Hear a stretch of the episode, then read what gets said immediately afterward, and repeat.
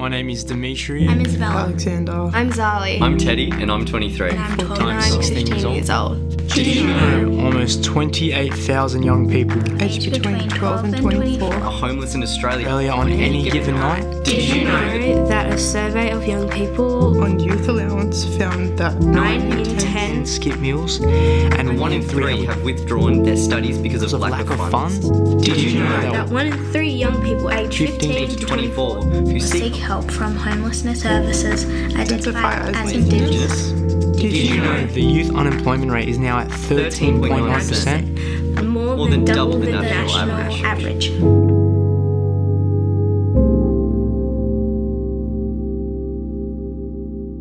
In the spirit of reconciliation, Yfoundations acknowledges the traditional custodians of country throughout Australia and their connection to land, sea, and community. We pay our respects to their elders past and present and extend that respect to all Aboriginal and Torres Strait Islander peoples today. Welcome to the Young and Homeless podcast brought to you by Yfoundations, New South Wales peak body for youth homelessness. Yfoundations supports services who support young people who are experiencing or at risk of homelessness. My name is Pam Barker, and I'm the CEO of Yfoundations, and I will be your host. And I'm honoured to take you on the journey while I interview passionate and dedicated human beings who want to end youth homelessness in Australia. In this podcast series, we will chat with some amazing speakers who are politicians, government workers, service providers, researchers, academics, and people with a lived experience of homelessness. We will tackle some of the important issues faced by children and young people at risk of or who are experiencing homelessness in Australia. Our podcast is launched today on Youth Homeless Matters Day with a special four part Youth Homeless Matters Day episode.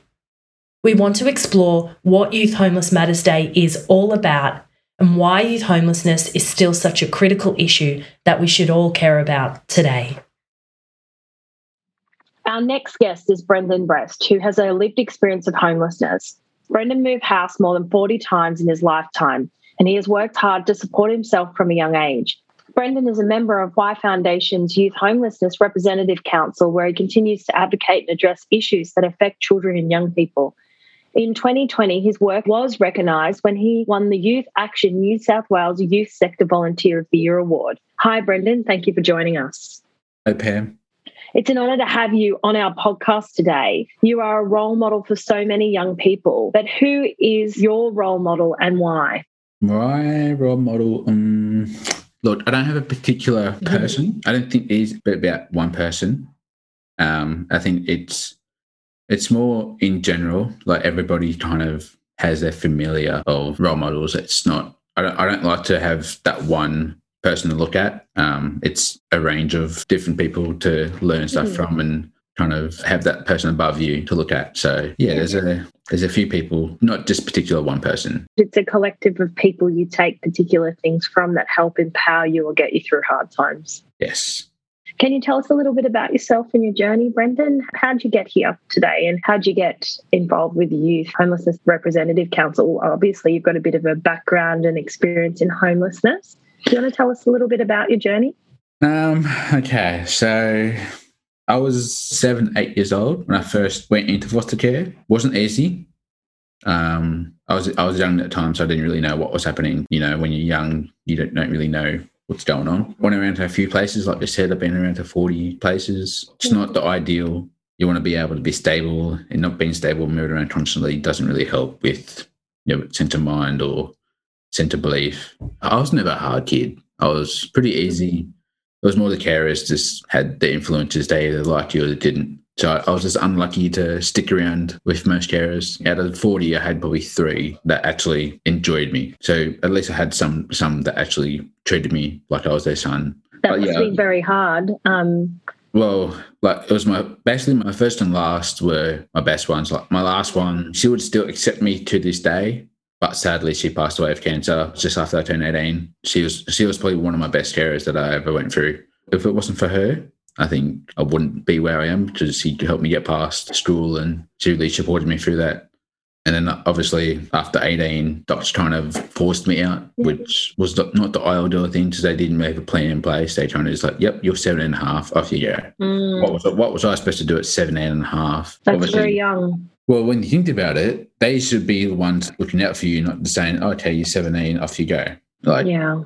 I was scared for myself, so I didn't know what I was doing. I didn't have a job. I was 17. I just finished school. Okay, what am I going to do? Like, I'm st- I'm not ready for adulthood yet. I'm still got a lot to learn. So their their way of me exiting care was not the best. Mm, I went I went to another area where it wasn't safe for me. It was influenced by other young people who had a lot of problems going on. It wasn't a good fit for me. It kind of increased my mental health a bit. So I kept running away and then eventually just stayed away from the place and thought it was best to sleep outside, sleep on the streets and be homeless because what was better than me sitting in an environment that wasn't safe for me. yeah. And then I went to another place, it was all right. And then after that, things just dropped bad. So I thought the best way was to wait until I actually found something decent. And that was by living on the streets, hiding hiding in places, just trying to live life without making things a lot harder, even though being homeless was a challenge because I didn't have the Mm. utensils to bath. I didn't have the utensils to try to do that stuff. So it wasn't easy. And then here I am, part of the YHRC, bit of spirits lifted, great bunch of people.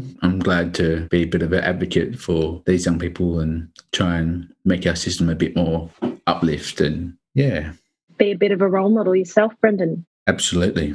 So, Brendan, you spoke a little bit there about, you know, your experiences on sleeping rough. Yes. Did you think during the time that you were homeless on the streets, do you think you would have been visibly homeless or would there be aspects that may have made you look like any other young person hanging out? I would say that there was two aspects. There was me homeless, and there was me looking like I was just a normal kid. You know, people walking past you thinking, "Yeah, he's okay. He doesn't need any support. He's fine." Yeah. Like, like I say, you can look at someone, but you Mm. can't understand whether are they suffering or are they actually grieving inside. Obviously, like I don't have like a big rubbish bag with me carrying like looking looking a bit dirty in that. Um, so straight away, I probably would have thought, no, he's fine. He's just going. He's going back to his house. He's going to a hotel or something.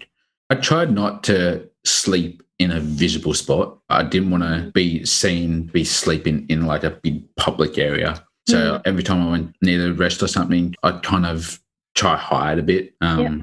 So I feel like I felt embarrassed to be out in person to think what, what people think. You, you hear a lot of stories about the people on the street who are doing it hard. Like they get harassed, they get bashed, they get things stolen. That kind of brought to me is like, okay, I don't want to be in that situation of feeling like I'm going to be abused. That's where the maturity of me was like, okay, I'm going to force myself to hide. Um, but it, when I when I was out in public and people saw me, they just think, oh, yeah, he's okay. He's just like every other young boy enjoying everyday life. And it's like for for me to see them, and I'm just like, look, I really wish you would see me, not by the outside, but try and ask if I actually am okay. So I did. I, I found it really difficult. People just think I was okay, and like, people just thought, yeah, like you just you just want attention, you just want all this stuff. It's like, well, I don't want. I just don't want attention. I just want support. Yeah, you may think that I'm okay, but really I'm not. Yeah, so looks could be a bit deceiving. Yes. Yes. Yeah. So today is Youth Homeless Matters Day, and we're asking everyone in the series, why does youth homelessness matter? Why does it matter, Brendan? It matters because we don't like it to increase. We don't want it to be something that is uh, happening over and over again. Obviously, we're trying to decrease the homelessness level of people out there today. It's not the best environment for people, um, especially for young young people. It's really important because they have they have a life ahead of them, Mm. and if they if they're experiencing homelessness at such a young age already, what's their life going to look like when they're older? Like if we can try and tackle homelessness numbers to drop now instead of them rising, it's going to make things probably a lot better in the future for these young people who want to be able to work towards something and not have to suffer trying to get into accommodation, trying to get somewhere safe, trying to influence their steps to start somewhere. Shouldn't have to be worrying about those things as a young No, person. absolutely not. Getting some an education and a job and starting to think about the rest of your life instead of worrying about where you're going to sleep the night. Absolutely. You recently spoke publicly about how homelessness has affected your mental health. What other challenges did you face during that time? Um, mental health was a big factor.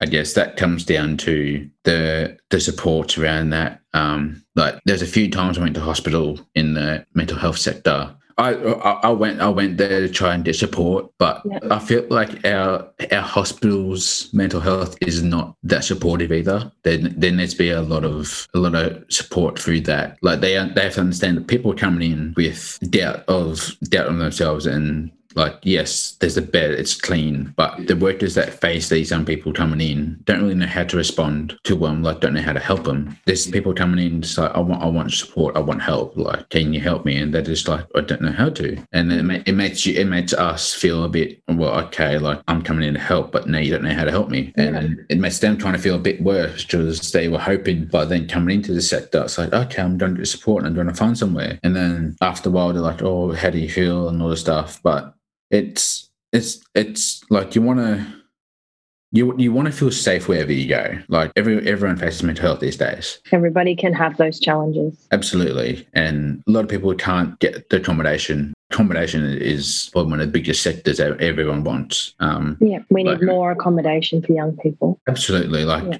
I think the hardest thing was when there was like rainy days, it was a stormy day, like places where I had to find cover. Oh my God, it was hard. Like it was mm-hmm. cold, it was just miserable. Like, you know, if you have a place that has a roof over your head, that you have a bed and all that stuff, at least you kind of indoors. And like from sometimes when I wasn't, it, was difficult. Like, Yeah. that's when I kind of had to reach out a lot harder to, to find somewhere on that. So, And that would obviously wreak havoc on your mental health. The Yes. stress of trying to find somewhere safe and warm to keep you healthy. yeah, Yeah, wow. And I guess there's so many intricacies around um, the things you've got to manage when you are homeless and being young without necessarily the knowledge or the resources to know how to ask help can be challenging as well, I imagine. You have been a member of the Yfoundation's Youth Homelessness Representative Council for a few years now, Brendan. Tell us why you joined the council and why it's important to be part of it. Um, I joined it because I want to make inspiration on our young people, and I want, I want, I want to, I want to be able trying to support our young people. Like, I want, I want to embrace what I've been through, but also the more, the more I put out there, the more that people will hopefully start speaking out. And I think if people kind of see someone that's speaking out, they kind of look up to you and okay, look, he's going out of his way to try and make support. Like they might use a voice as well. But even if I can help them try and figure out, okay, how do we approach this? What do I say? Like it's it's more of a mentor. Like I want to be a mentor for these young people who are struggling. I want to be able to support our young our young generation. That's probably one of my biggest passions is I don't want to I don't want to see what I went through for these young people who are doing it tough now. Yeah, Um, it needs to end. Yeah. Being part of the team still is I love it. I don't think I've been part of a team as much as I love this and yeah, We Yeah. love having you. it's good. we do. Can you explain to the listeners what the council does, what the types of things you guys have done? I know you've met Minister Ward and done a few submissions. Do you want to talk a little bit about those things that the council has done while you've been a part of it? So over the time I've been part of the team, we've gotten together and we tend to discuss or brainstorm a lot of situations about schooling, about health, about different sections. And what we do is we get together, we talk about what our best approach is to what su- what supports can we put in. Um, everyone has different input. We're trying to put it together and we send it then trying to send it off to the government to try and put it in force. Yeah. Like you said, I met Minister Ward. He's the top person for community services and young people. Great, great guy. He has a, such a passion for this community services and these young people he wants to try and support. For what we do, we try and put it to, up to his end, and he tries to put it in force as well. We, we get together every every few months and catch up. We get together and try and support and put mm. things out there in place. So So, very influential work the group does do. And I know that lived experience aspect is really vital to understanding better what young people need and want who are experiencing homelessness. But not only that, we use it at Yfoundations as the backbone of all the things we do um, because it's really the young people, as you said, that are coming after us that we really need to make sure that we're ending youth homelessness for them. So you guys do some really great work, Brendan, and we're very thankful for the work you do do. Do you think the group has helped you face some of your challenges you mentioned? Has it been sort of cathartic? Has it been a group that's helped you through this work process some of the stuff that you've experienced and allowed you to be the person you are here with me today?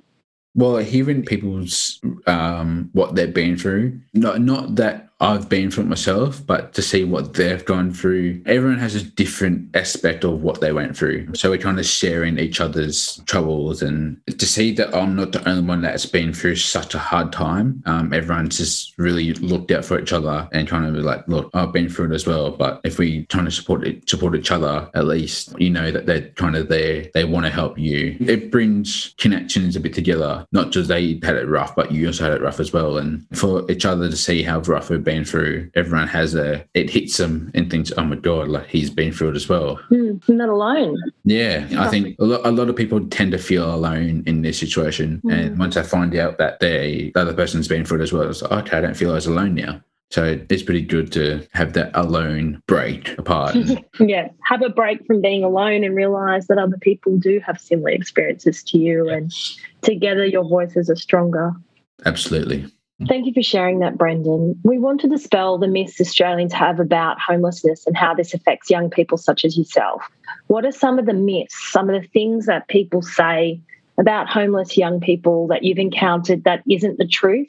And why do we need to understand the the truth? Why do we need to dispel these myths to be incorrect? For a lot of people these days, they think that young people just want to do drugs, they want to drink alcohol and just all that stuff. But not every young individual wants to do drugs, wants to drink, wants to get onto that silly stuff. Mm. They they they do that because they feel so down that they have no other choice. There's a difference between them doing it and them not wanting to do it. You can see that they're grieving to not want to do it, but Yeah. what other feeling do they have? There's people out there that beg for help. Like they'll sit there, they'll they will go work their ass off to go to places and reach. No matter no matter if they're tired, they'll still get up on their feet and try and like, achieve their goal that for that day. Like there's young people out there who don't have money or don't have the clothes or don't have that support to stay on their feet. Like will- there's people out there who grieve their bodies to the most, like to breaking point, and it's hard for people to see that because they just sit there, okay, he's he's he's just some bad that's sitting on the street. It's not Yeah. about that. These young Yeah. people are fighting to to to get to the goal that they want to be. They don't want to be sitting there Yeah. on the street going through what they're going through.